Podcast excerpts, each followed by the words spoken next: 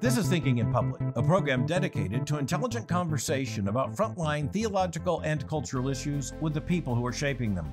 I'm Albert Mohler, your host and president of the Southern Baptist Theological Seminary in Louisville, Kentucky. Benjamin M. Friedman is the William Joseph Maier Professor of Political Economy, and he's also the former chair of the Department of Economics at Harvard University. It was from Harvard he earned his PhD, and there he's had an active academic career in the field of economics and economic policy. He's the author of more than 150 academic articles, the author or editor of 12 books. His most recent book, Religion and the Rise of Capitalism, explores the crucial intersection between religious thinking and economics even theology and economics, and deals with how religion shaped economic philosophy in the modern era.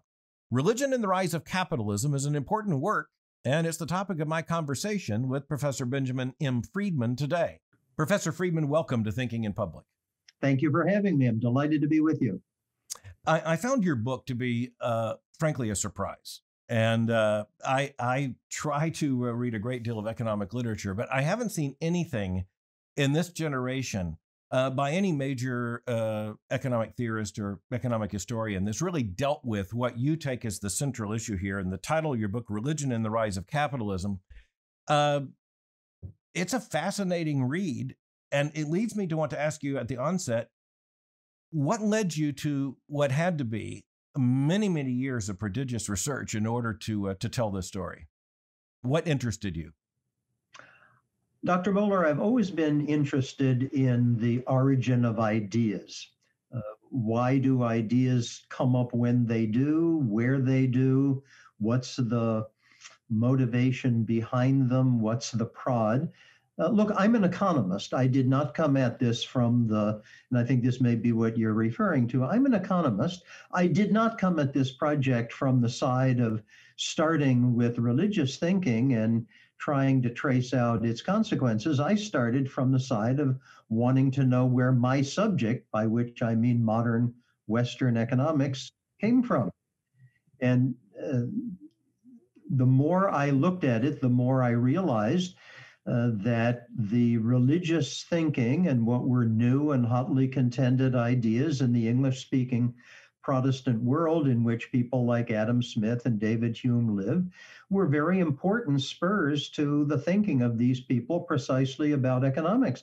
And I think you're probably right that uh, this is unusual among economists. The, the, the book has a different interpretation. The usual story of where modern Western economics comes from is all about the secular enlightenment, and it isn't about religious thinking.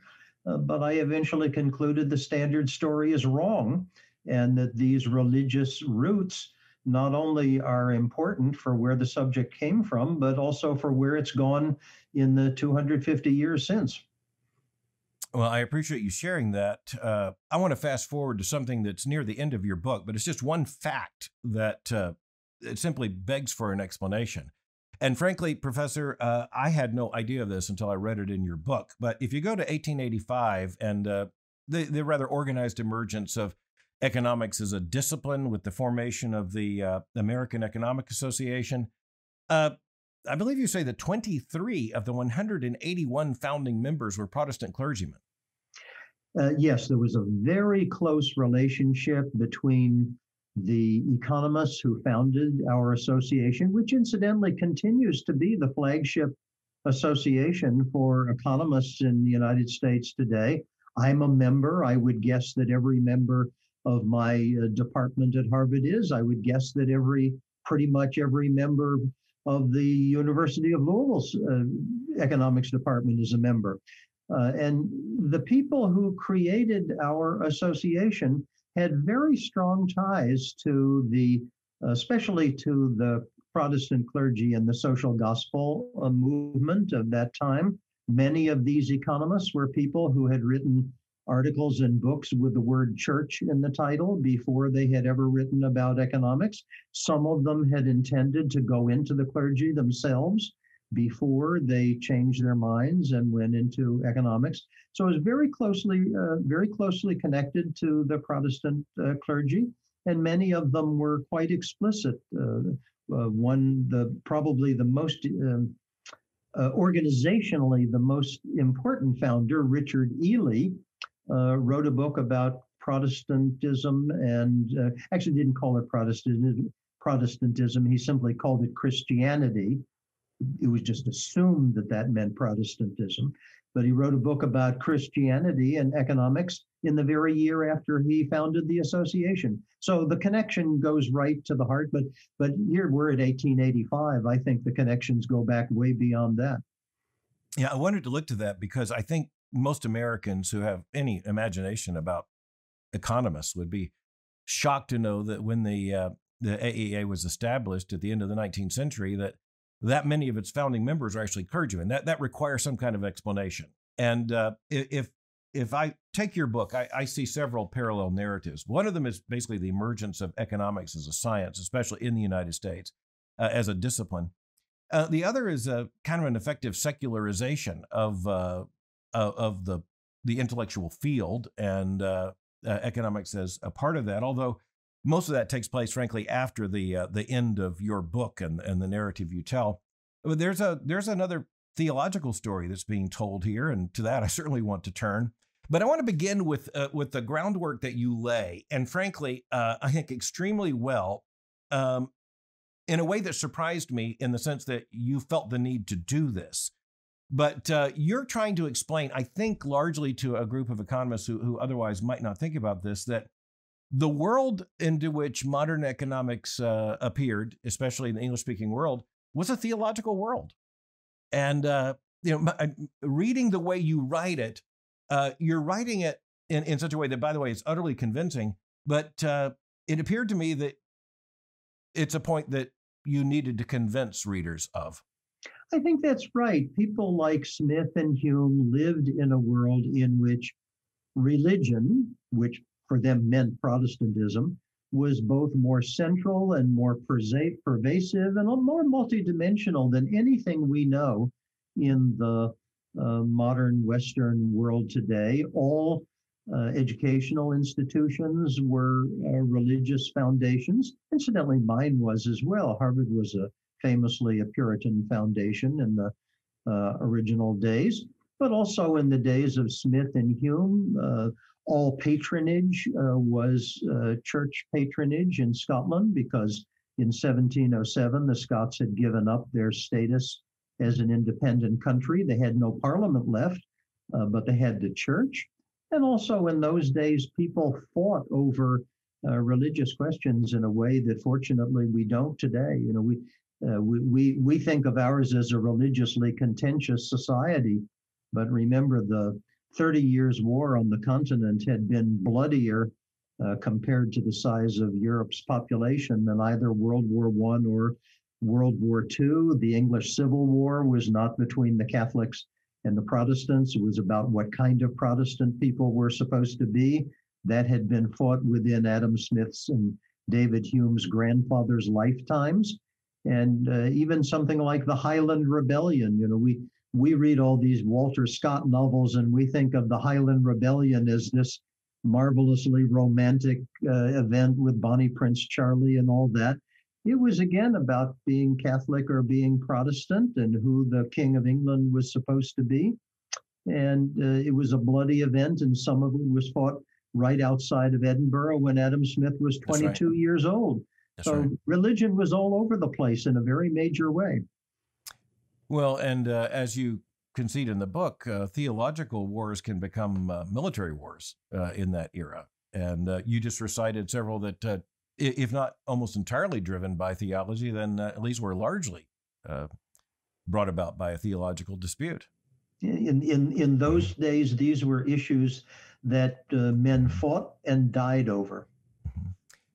Now, early in your book, you do something else, laying some groundwork and uh, I, I found this also very interesting.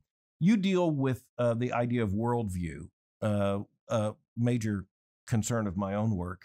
And, uh, and you do so very helpfully. You point to Erik Erikson talking about all thinking individuals having an all inclusive conception of life or reality. You quote uh, Gerald Holton talking about a thematic presupposition. The most interesting uh, portion of this section of your book is, is where you, you point out Einstein's own thinking about this and uh, and as you as you define Einstein, he argued that the worldview comes first, the, the scientific theories come subsequently. And uh, you're really laying the groundwork for the fact that for many of the people that you're writing about, certainly in the early years of uh, the period you cover, uh, the, the, the worldview came first. The economic theories grew out of the worldview. You're right, Dr. Mohler. The challenge that I was taking up, and I felt it was important to do it right at the beginning of the book, is why these individuals, again, I point in particular to uh, Adam Smith and David Hume, why these people would have been so influenced by the religious thinking of their time. Uh, these men became international celebrities in their own lifetimes. And as a result, we know a lot biographically about them. And it would be absurd to claim that either of them uh, was a, a, religiously committed individual, self consciously trying to bring religious beliefs to bear on his uh, professional work. Uh, my fellow economists and other historians of the period would just laugh me out of the room on something like that. David Hume for example, was an outspoken oppo- uh, opponent of any kind of organized religion. He used to refer to Church of England bishops as retainers to superstition. That was his phrase. He was never able to get a university appointment. Everybody understood that he was the leading figure of the Scottish Enlightenment, but he was never able to get a university appointment because he was, at the very least, an outspoken uh, agnostic. Probably, I think he was an atheist, actually.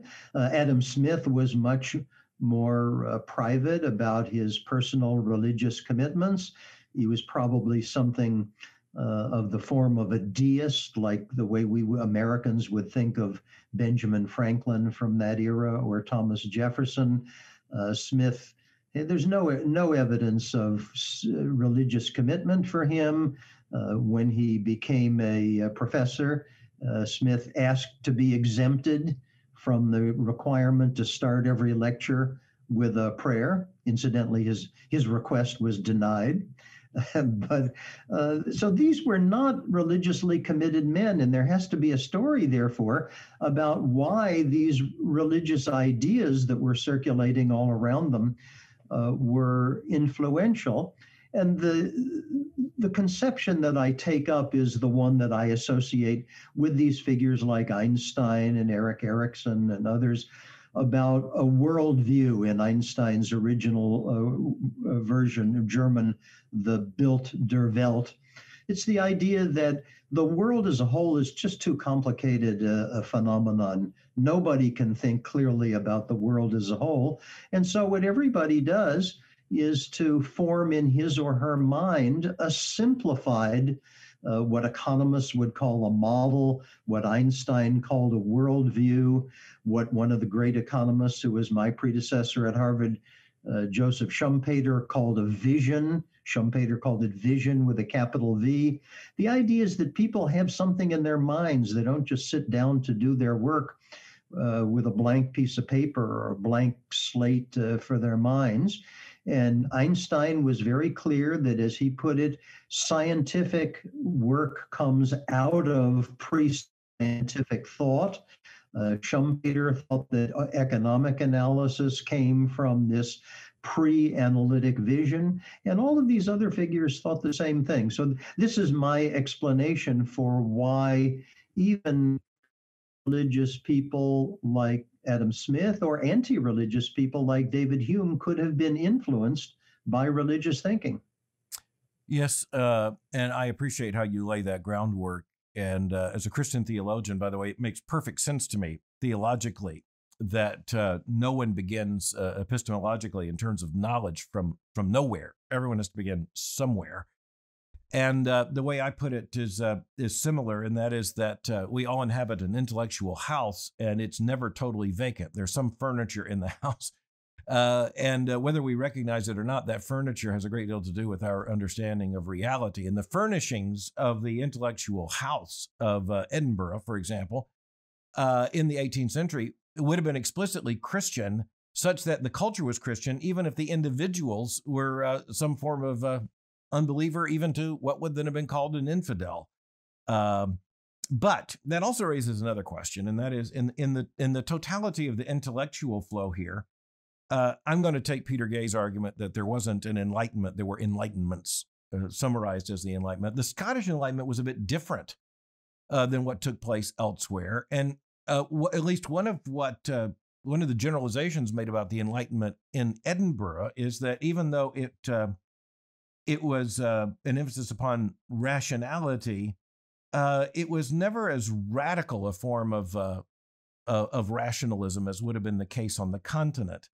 Uh, Edinburgh itself is just a fascinating place during this era. The emergence of so many ideas, the coffeehouse culture, the uh, the literary societies. It had to have been a fascinating place to live.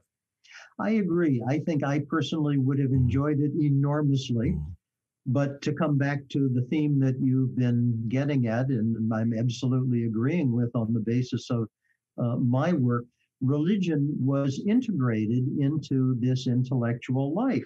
Uh, to take one example, uh, you, you mentioned all of these literary societies and dining societies and part of the intellectual life of Edinburgh and Glasgow at that time. Uh, both Adam Smith and David Hume uh, were members, original members of the most distinguished of these dining clubs called the Select Society.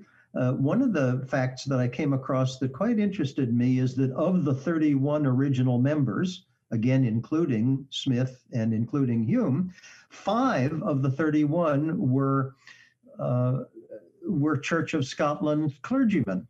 And that included this very interesting figure who was their, uh, their close friend, uh, William Robertson, who was simultaneously the head of the church. He was the moderator of the Church of Scotland General Assembly.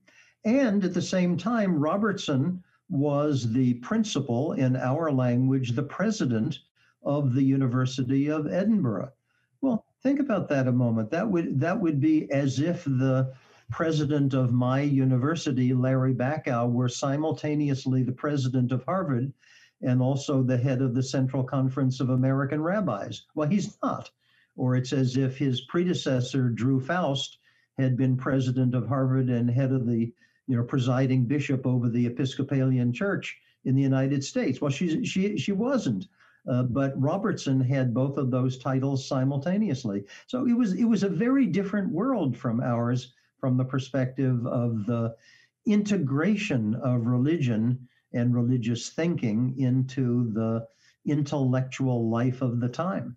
Yeah, so I appreciate the fact, and and here I'm kind of going ahead of myself in the conversation, but I appreciate how much work you put into uh, dealing with people, uh, even such as Francis Wayland, uh, who was the, the president of Brown. And, and just to connect the dots, this institution I serve, founded in 1859, uh, was explicitly modeled after Princeton from the original documents of Princeton, but with the uh, synthesis of Brown. Uh, James Pettigrew Boyce, who was the founder of this institution, was a graduate of Princeton, but before that, he was the prize student of Francis Wayland at, at Brown.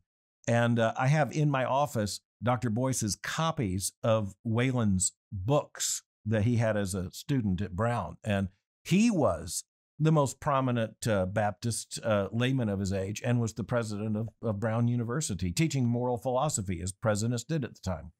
Yes, and when now when you say you have in your office a copy of Dr. Wayland's book, I'm guessing you mean the moral philosophy book, uh, which was the best-selling uh, moral philosophy text used at that time in the United States. But it's important to point out that Wayland was also an economist and he also wrote just a few years later uh, what turned out to be the best selling economics textbook in the United States before the Civil War. The moral philosophy book came out, I think, in 1835. The uh, economics book came out in something like 1837. And from then until the end of the Civil War, it was the best selling uh, textbook in economics. Uh, Wayland was very much an economist, a very interesting uh, character. Uh, he was an abolitionist, uh, famously so. Uh, he was a free trader, famously so. And as a Baptist clergyman, he anchored those beliefs in his religious thinking. So, unlike Smith and Hume, Uh, and when we get to Wayland, here's somebody who really was a religiously committed individual. And uh, in Wayland's economics textbook, for example, he goes on at great length about how uh, it would be wrong to impose tariffs in the United States. Remember, the tariff issue was the leading economic issue in the first half of the 18th century, uh, 17th 19th century, other than the other than slavery. And he goes on at great length about how it would be wrong to impose uh, tariffs on imports because God wanted nations to trade with one another in order to promote amity among nations. And his story was in part that that's why God created the oceans. Uh, by this time, everybody understood that sea travel was a lot uh, more efficient and cheaper than land travel. And so the reason the oceans were there, according to uh, Pastor Wayland, uh, was precisely to facilitate trade among nations. So his was a very religiously anchored uh, argument, and of course, by virtue of being president at Brown, we know he w- he was definitely a Baptist minister. He started his career here in Boston at a Baptist church, and then quickly moved to Brown, where he became the great figure at uh, Brown in the 19th century. Well, he was the personal model for the first president of of this institution's uh, understanding of of a, an academic leadership role, and so there's a there's a genetic tie uh, there. And the other thing is that I would just add to what you say uh, is that. Uh, Wayland and his colleagues would also have tied the existence of the oceans and the ability to have commerce and uh, and uh, shipping and exploration. It was just tied to missions. So, I mean, theology is still very much there. Uh, economics and missions, just as economic and social betterment and the social gospel, were, were tied very much together in mutual interest.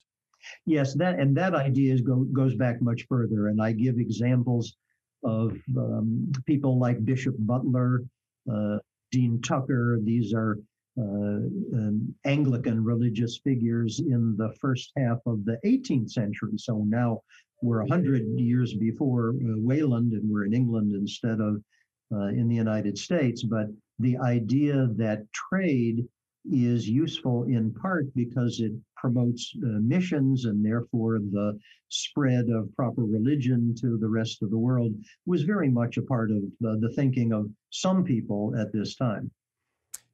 Now, uh, the surprising turn in your book, uh, certainly for a theologian reading the book, is uh, is is where you you follow through a great deal of preliminary material, which is all fascinating and uh, takes us back to uh, well almost the end of the Tudor age, and certainly through um, uh, the uh, the Restoration later, and uh, what what what was, as you will say, kind of the decline of Orthodox Calvinism as the official theology of of the Anglosphere, and and yet you you point to modern economics and, and you define it in the, the title of your book as capitalism as emerging from a great theological shift that was antecedent to it. And and that is the decline of belief in predestination in particular. Now you know these days it's it's it's hard to find many people in america who want to have any kind of theological discussion but you really jumped in the deep end of the pool here uh, and not only that, you're really making an argument that's kind of counter to the way the uh, the Protestant tradition had been understood as uh,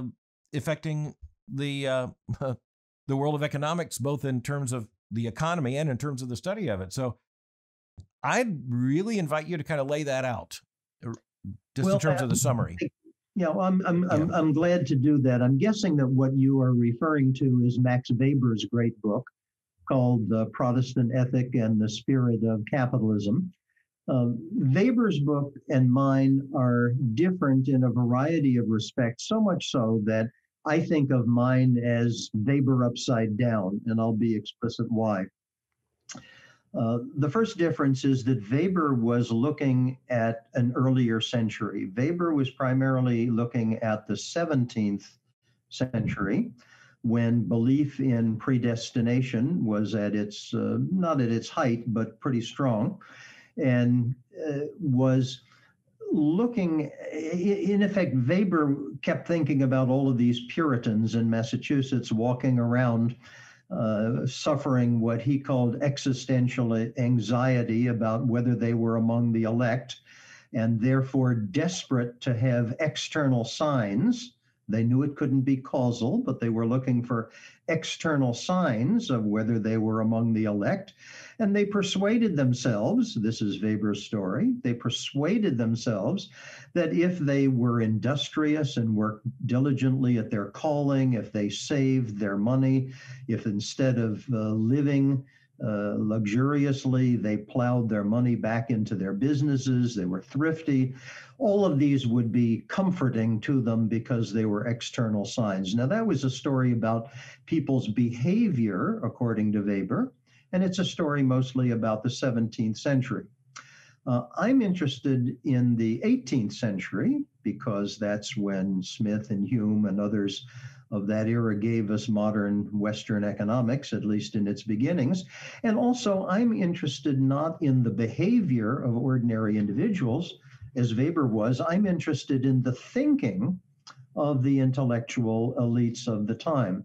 So, the two key differences I would point to is that Weber was looking at a period when uh, belief in predestination was at and near its height and I'm looking at the period when that's going away.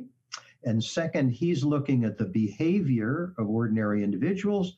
I'm looking at the thinking of the intellectual elites. And what I uh, argue um, enabled Smith and Hume to come to their conclusions. And here I point especially to Smith because I'm talking now about the substance of his great book, The Wealth of Nations. What I think enabled him to uh, come to these insights was a worldview based on the more expansive notion of the opportunities and possibilities for human choice, human action, human agency that came out of the movement away from belief in predestination. I think if he had still been laboring under the idea that there was nothing a person could do to affect his or her salvation because that decision had been made not only before the person was born, but before the world had even been created. I'm quoting now from the Westminster Confession. Um, that doesn't leave a lot of room for thinking that people can make important and worthwhile things happen uh, by what they choose uh, to do. And by contrast, by the time we get to Smith and the whole uh, new movement is toward believing that yes, people can uh, affect their salvation to use the words of John Tillotson, who was the first Arch- Archbishop of Canterbury, appointed after the Inglorious Revolution in England in 1688. Uh, people are able to cooperate, to cooperate with God in effecting their salvation there a secularization of that idea is that people are able to do good in the world. People are able to tell right from wrong. People are able just through their innate uh, inborn nature what john locke called the the candle of the lord that's there if we are only willing to make use of it. People are able to make good things happen and Smith was looking at the economy and he said, Well, how is it that people just acting on their own instincts can take actions which make other people so much better off. I think it's an idea that came to him because he lived in this world of pushback and movement away from predestinarian belief. Well, you're talking to a fossil here uh, because I am an Orthodox Calvinist and uh, Augustinian and uh, very much a believer in predestination and uh, and a theologian. And so I'm just going to speak back to you as a theologian from inside this world, and that is that uh, I think predestination and the sovereignty of God are often understood from the outside as a form of determinism or fatalism, whereas in uh, in our understanding, it's rooted in a personal God, not an impersonal deity who relates to us in personal terms. And so there, there's more to it than fatalism or uh, some kind of just mere determinism. Uh, but but still, there, there is no doubt that when you're talking about uh, um, unconditional election, um, you you are talking about a divine decree that is unchanging and unchangeable.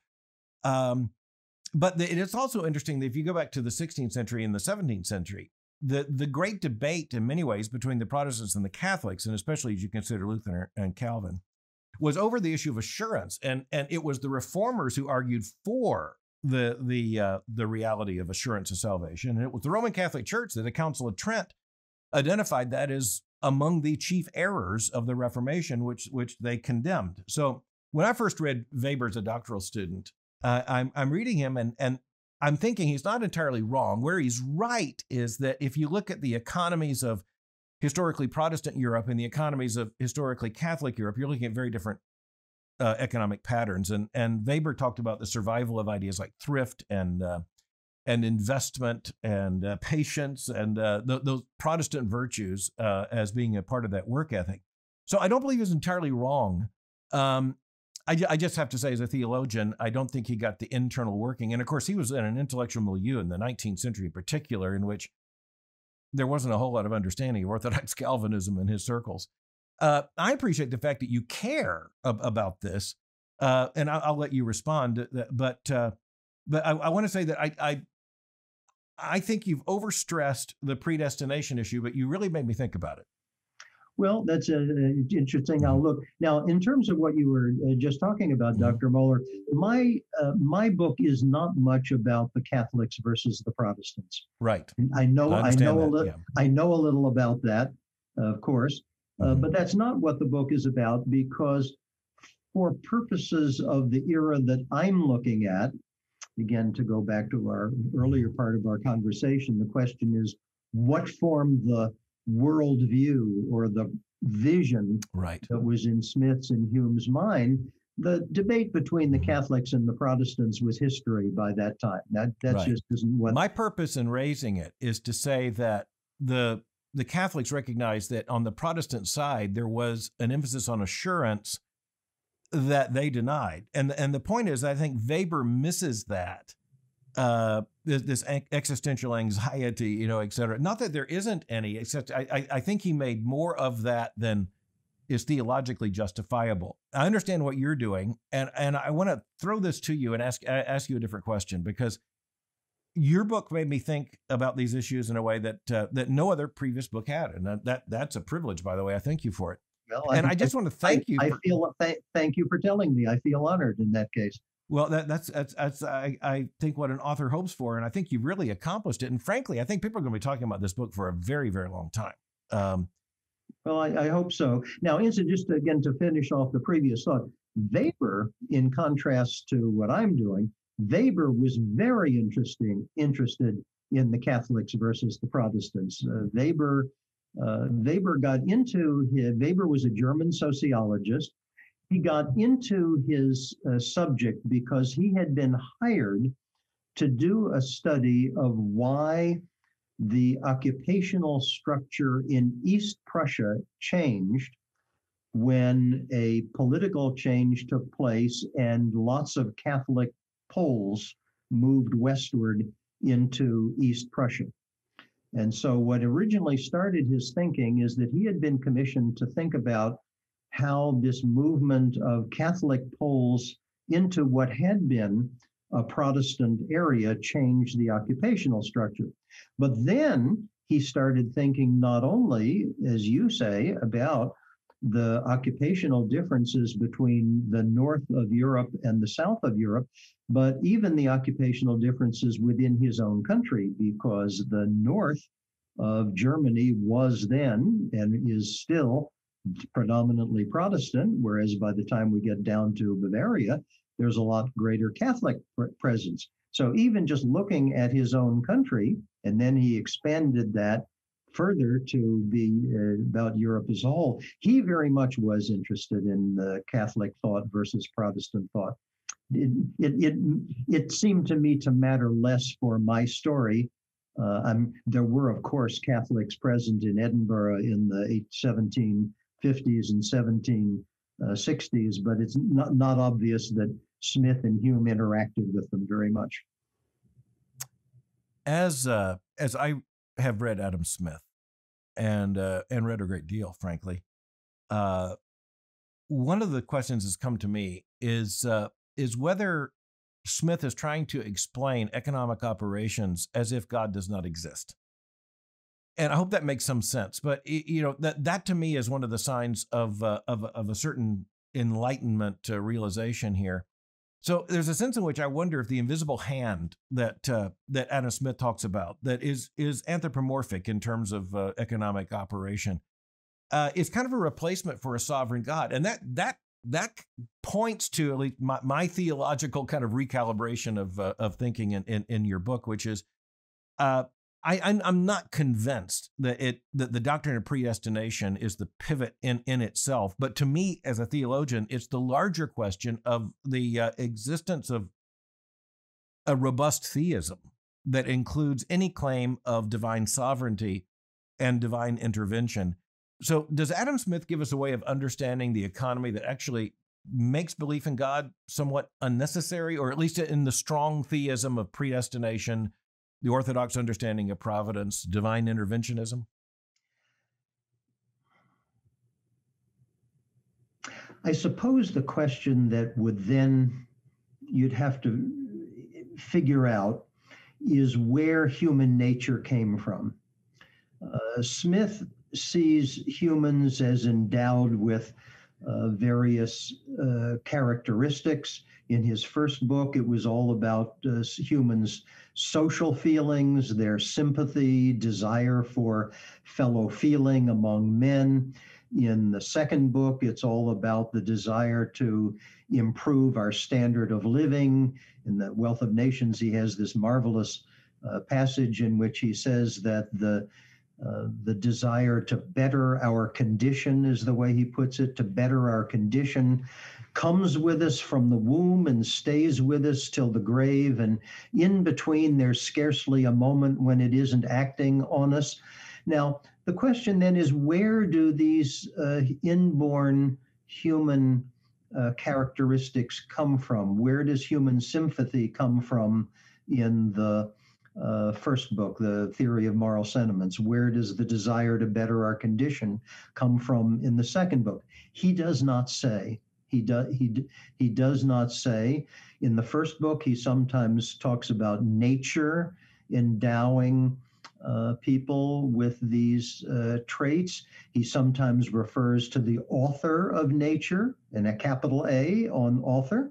So you could, it's, it's easy to suppose that he's uh, referring to God, but he's very careful. He does not say. But importantly, I would think also for purposes of your question, there's nothing that denies that these are uh, God given uh, characteristics of human beings. And so, if a person of strong theistic bent wants to read Smith by saying, yes, Smith points out that all humans are born with these innate characteristics. And of course, they're born with them uh, because uh, they uh, because God gave it to them the text absolutely is consistent with that. There's nothing nothing there at all to uh, to preclude it. Now, uh, if you want to make that argument, another uh, route to doing it is to compare Smith and Newton. Uh, what Smith and Hume were trying to do uh, in their work was to create a science of man, which was comparable to what Newton had done three quarters of a century earlier for the physical uh, world.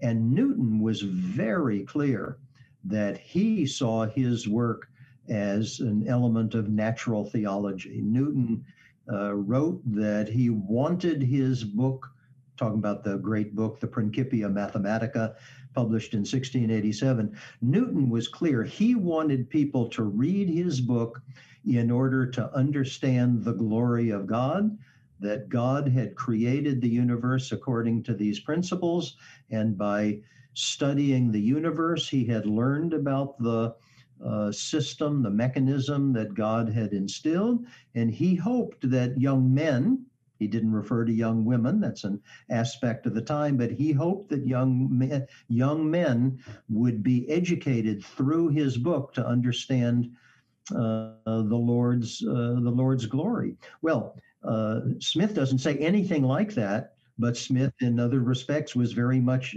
modeling himself after Newton. And so, if you wanted to pursue that kind of theistic interpretation of what Smith uh, was doing, uh, I'd say the analogy to Newton would be very supportive. Yes. Um, the little footnote here: there were Dutch thinkers in the uh, at the end of the 19th century, beginning of the 20th century. Abraham Kuyper would be one of them. Uh, Herman Bavinck would be another.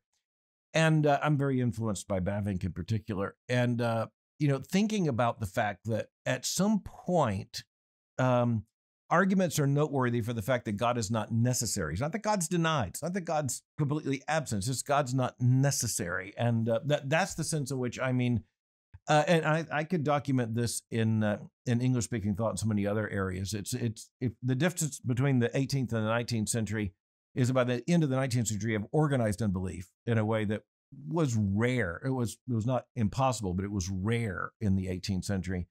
Uh, but everything began to change. Speaking of everything changing, I have to tell you, my favorite part of your book is not the beginning, but the end, uh, the the second half. And, and, to that, I'd like to turn because you really are then dealing with uh, you're dealing with uh, the American context, and what you see is two rival gospels. And uh, and, and here I, again, I just want to give you credit uh, for uh, such deep investment and understanding. One footnote here: when you do a predestination, thank you for rooting it not in John Calvin, uh, but in uh, Augustine and the Augustinian tradition. And uh, so, thank you for uh, not doing a shortcut there. Um, well, but you deal with no, Augustine, Augustine, and behind that, Paul's letter to the Romans. absolutely, absolutely. Um, to that, I can only say amen. Yeah. Uh, but uh, Calvin did yeah. not make this up out of whole cloth. No, and and and frankly, didn't believe he was innovating in the slightest.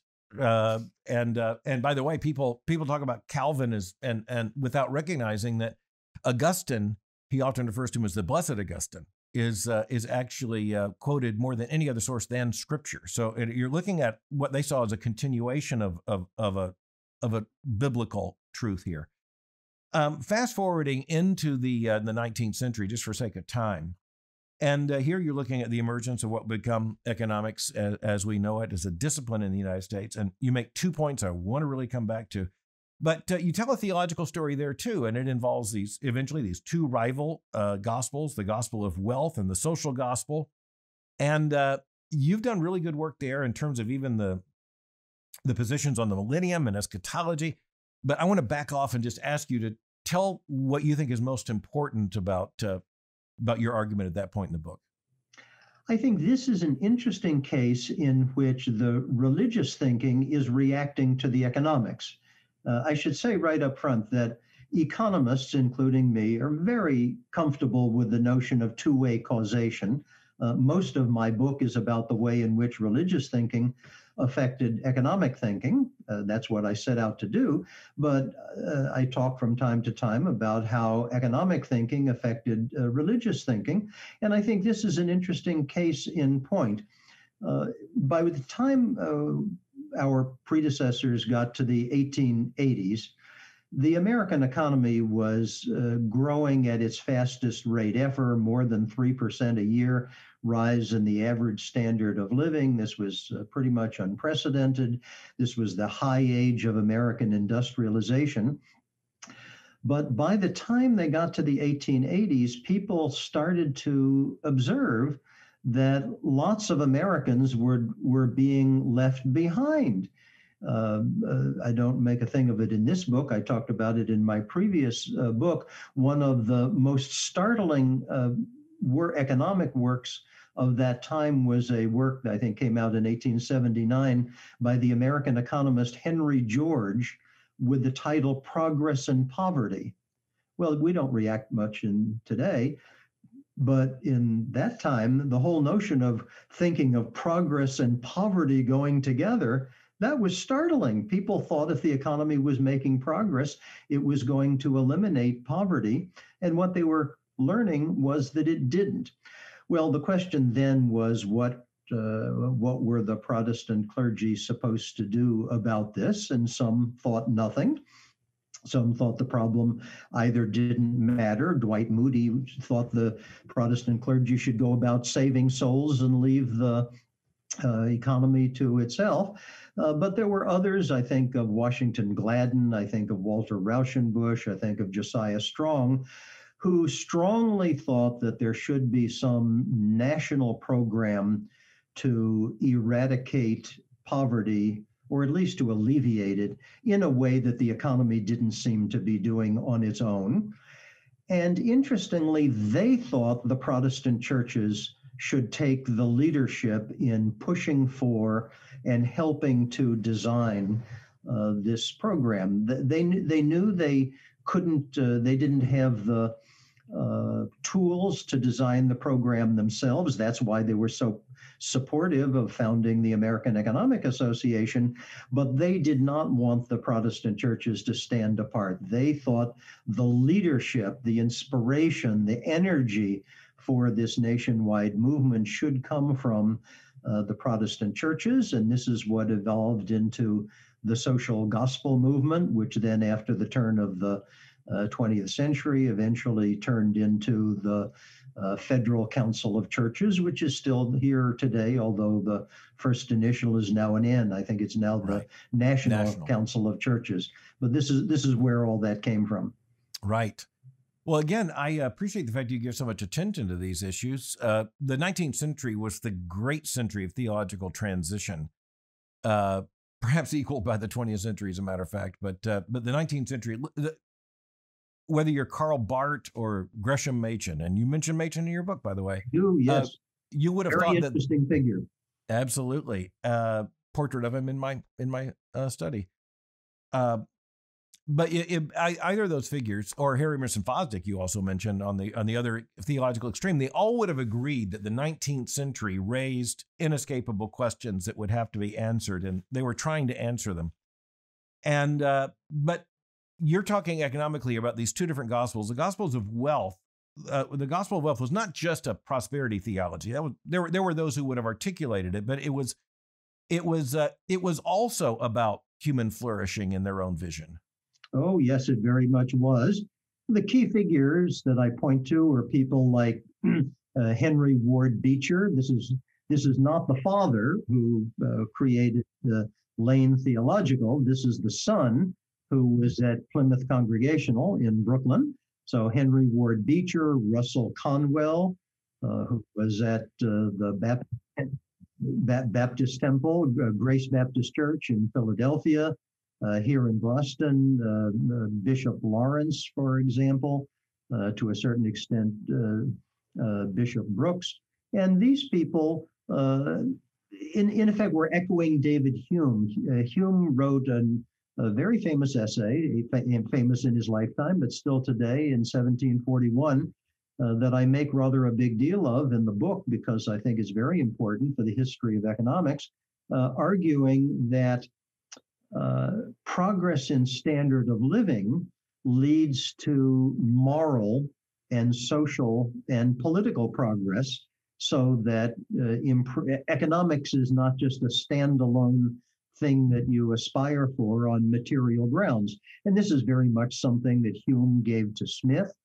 Uh, and uh, uh, in fact, my, my previous book called The Moral Consequences of Economic Growth is in, this, in effect a modern rendering of the Hume 1741 essay. Well, by the time we get to the 1880s, and uh, people are observing the incredible economic uh, expansion associated with this age of high industrialization, and not just high industrialization anywhere, but in this marvelous place where the country has the whole continent to spread out over. These figures like Beecher and Conwell understood that uh, Hume was right and that uh, Beecher has all of these marvelous sermons about how the uh, continuing growth of the economy is going to improve the level of civilization, the way he put it, in American society, make Americans better people, make America a better place. So uh, you're right. It, it um, people might confuse it with the prosperity gospel of today, right. but it wasn't that. No, it's it's certainly not uh, not the same theological vision. Uh, may have some of the same practical effects. Uh, you know, by the way, little footnote here from American church history, and, and this just might interest you. It kind of makes your point. Uh, you deal with the differences in eschatology as having economic uh, you say it's a two way street, but uh, nonetheless, uh, it certainly shapes one's worldview, and particularly the distinction between premillennialism and postmillennialism. Um, but uh, among the premillennialists, this came down to matters of economics too. And I'll tell you one little anecdote, and that is that there was a rivalry uh, of, of who was really the most premillennial institution between the Moody Bible Institute and the Bible Institute of Los Angeles. It would become Biola.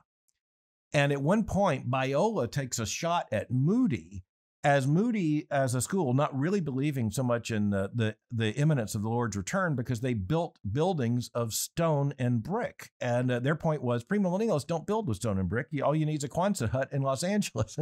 so that's what I often raise it with students to say, you know, even in institutional competition, theology and economics can mix. Yes, that's right. Well, I talk some about uh, pre versus post uh, millennialism, and I think of postmillennialism as interesting for economics because of the resonance between postmillennial theory and the theories of economic growth. Uh, post millennialism is a lot about uh, technological progress going back to well, not Jonathan Edwards uh, himself, although I think of Edwards as a postmillennialist, but people like Bellamy uh, following Edwards, and then many of these great figures in the 19th century are uh, post millennialists, and they're thinking of uh, the uh, technological progress as raising uh, raising living standards, and then uh, they didn't disagree with Hume about how this was making the world a better place, but in effect, they, they then went Hume one better because it wasn't just about how this was improving the moral and political and social culture of society. By doing that, they thought uh, they were helping to bring the uh, second coming uh, closer in time. And so in post millennial thought in a way that I, as an economist, found very interesting. Uh, they believe that uh, efforts to improve the economics of the country uh, would uh, had had religious value. It, it was helping to bring the bring the second coming and the millennium forward. So it, it gave a theological flavor to economic efforts in a way that I hadn't understood before. It is interesting, by the way, that uh, post millennialism really largely disappeared. Not totally, but largely disappeared from the theological landscape in Protestantism uh, by the second half of the 20th century. It's, it's interesting that it is, uh, I will not say it's experiencing a resurgence, but it is certainly uh, a reappearance of uh, amongst some. And uh, so, again, that's another just another issue for theological consideration. You know, under what circumstances does postmillennialism appear to be plausible again? Uh, but it is interesting that this arrival of uh, postmillennialism is not coming from a position of Protestant dominance in the culture, but rather of, uh, of something of a Protestant displacement. Uh, it's going to be interesting to watch. I'll just say that. Uh, I, I, say there's a theologian who's not a postmillennialist, uh, but is a premillennialist. Uh, on page 350 of your book, you make a statement that I'm going to use and cite over and over again. You, you say this as an intellectual discipline matures, its conceptual core normally becomes less subject to external influence from worldly events, from thinking in other areas of inquiry, uh, from the culture of the day. Fundamental thinking within a mature discipline more and more tends to follow its own momentum, while the role of such outside forces becomes increasingly a matter of application and method. It seems to me that that statement is a, a really apt summary of uh, the secularization of disciplines. Just speaking as a theologian, considering the you, you know the union and synthesis of faith and reason in the medieval world as compared to the present. Um, but it strikes me that that statement is uh, is really important, and I, would like for you to expand on it a moment. Well, in the interest of honesty, let me begin by not taking credit for it because what I was doing was uh, paraphrasing. Possibly I was quoting, but at the very least, I was paraphrasing the idea of uh, Thomas Kuhn, one of our era's great historians of science. And uh, I draw on uh, Kuhn's thinking a, a great deal, both at the beginning of the book and at the end.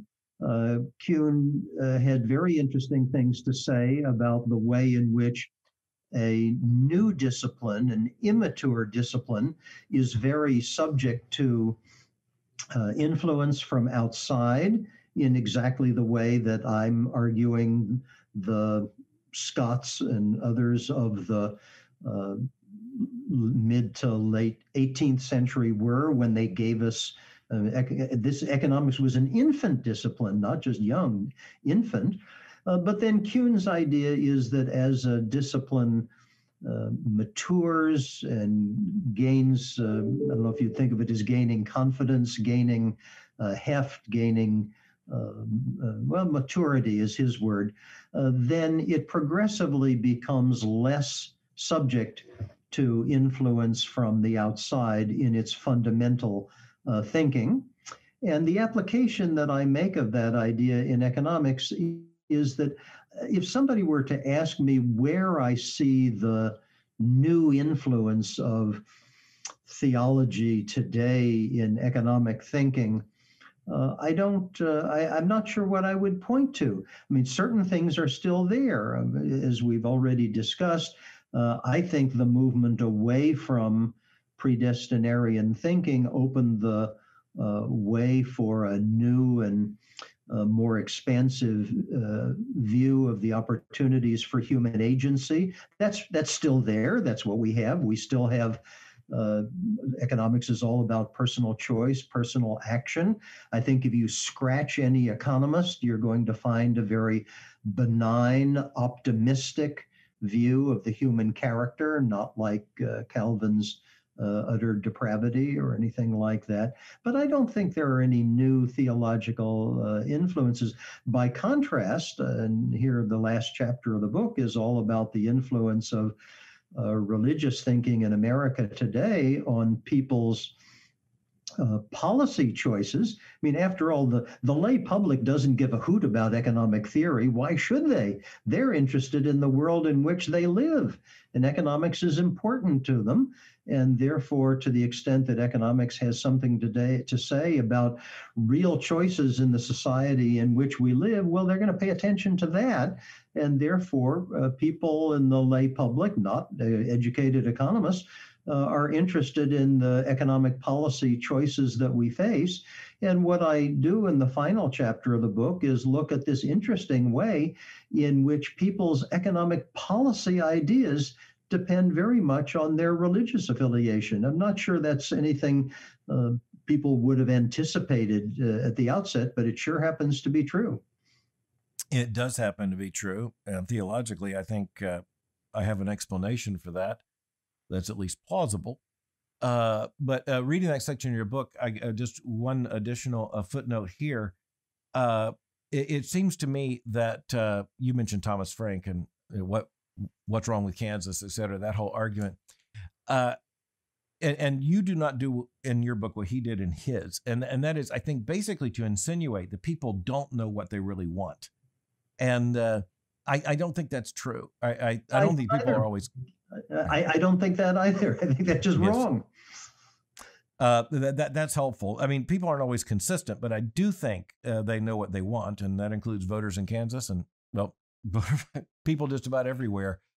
Um, in response to your book, uh, Alan Wolfe in the New York Times pointed out that uh, just what you just said. There's there's just not much engagement between the fields of economics and, and theology today, in the way that you so conclusively prove there was in the past. Uh, I, I, I, want to go to a statement that was made in response to your book by David Skeel in the Wall Street Journal. And uh, David, by the way, is a friend of mine, a colleague of mine. Uh, he's professor of law at the uh, University of Pennsylvania, and uh, and by the way, a, Presbyterian layman who who knows Presbyterian theology. but he he responds by saying that you can sustain your thesis only by assuming, as Weber Max Weber did, that the uh, theology influenced even those who were uh, weren't thinking about it. And uh, I just want to say, I think that's that's right, in the sense that I think they were thinking theologically when they didn't know they were, and I think your book really helps to to uh, explain that. Yes, yes, uh, I haven't I haven't seen uh, what, what's his name? Steele. David Skeel, S K E E L. Yeah, in the, in the, Wall Street Journal. Yeah, I I, ha- I haven't I haven't seen yeah. that uh, review. He, he's a very fine man, very keen thinker. I've seen that review, but he, but Yes. what he says is absolutely right. But you see, I think that was part of Weber's uh, point as well, that uh, Weber did not want to, people to think that back in the 17th century, belief in predestination spurred all of this uh, behavior among believing Calvinist Puritans. And then once Puritanism faded, uh, Calvinism uh, was less uh, prevalent. Uh, that the capitalist uh, instincts that had been bred into people went away. And the great sign of that is that, again, Weber was a sociologist and he has based his argument on what sociologists then and now called ideal types. And the great indication is that he chose as his ideal type not somebody like Jonathan Edwards, which would have been the natural, but Benjamin Franklin.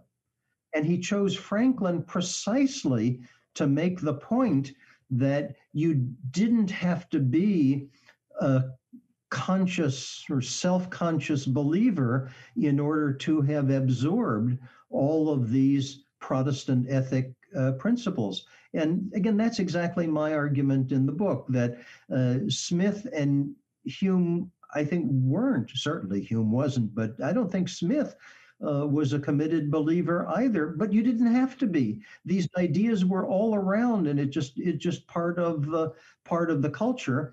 And I think that's very important because here we are today. We live in an America in which increasingly people aren't Protestant. Uh, we have uh, we've always had Catholics, we've always had Jews, but now we have Muslims, Hindus, Buddhists, uh, have all sorts of things. But I think there is an American culture that has been shaped uh, by these lines of thought, and in the same way that Weber looked at Benjamin Franklin as his ideal type. I mean, I'm not going to do that because I'm not a, a sociologist, but I I would be happy to pick uh, economists uh, who have no religious uh, background uh, whatsoever, or pick one of my colleagues who's a Hindu, uh, but who's grown up in the United States and uh, use that as as the example. So I, I, I think Mr. Steele got it exactly right. Professor Friedman, it's been a privilege to have this conversation. I want to thank you for your book. Thank you for taking theology seriously in a world that often does not.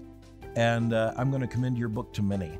Thank you, Dr. Mohler. I've enjoyed talking with you very much. This is, has been an honor for me to be here, and, uh, and I've enjoyed it as well. Thank you.